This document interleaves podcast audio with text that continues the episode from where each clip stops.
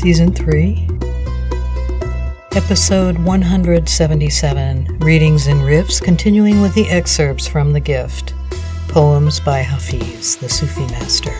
Translated by Daniel Ladinsky. Chapter 18 When the sun conceived a man.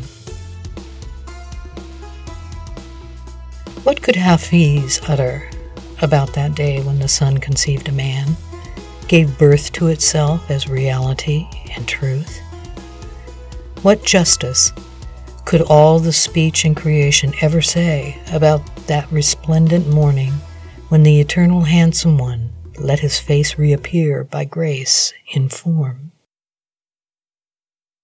There is something I have seen in the interior of Mohammed that is the luminous root of all existence. Independent of space and time's novice dance across a single lute string of the infinite. What can even the love of Hafiz express for the ancient sweet man who forever begets compassion and divine playfulness? What can the vortex of my sublime wit, insight, and gratitude ever say about the Father of the perfect ones when they themselves can turn you into God? I carry gifts today from the kings of fish, beasts, birds, and angels. I carry gifts today from rivers, seas, fields, stars, and from every soul, from every soul that will ever be. Beloved, let us know what light first saw and said when it discovered you, then leaped and swooned in such wonderful laughter that the light became this earthen floor and sky.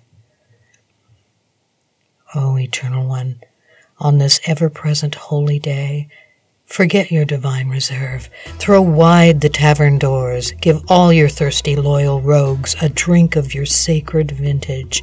Free us from ourselves for a while with the blessed, consuming knowledge of your omnipresent being. We are your yearning brides. Why hide it? We are singed dervish moths. Our souls know of that immaculate fire you keep that belongs to us. Even death now will have no power to quiet your name from beating wildly in our hearts.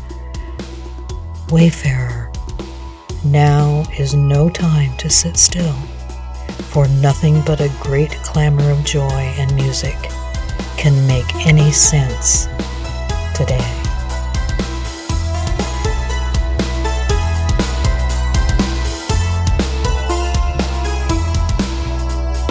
The riff aspects of these postings can be found on my website blog at allthedifferentways.com, where I have composed thoughts and multimedia responses to these poems.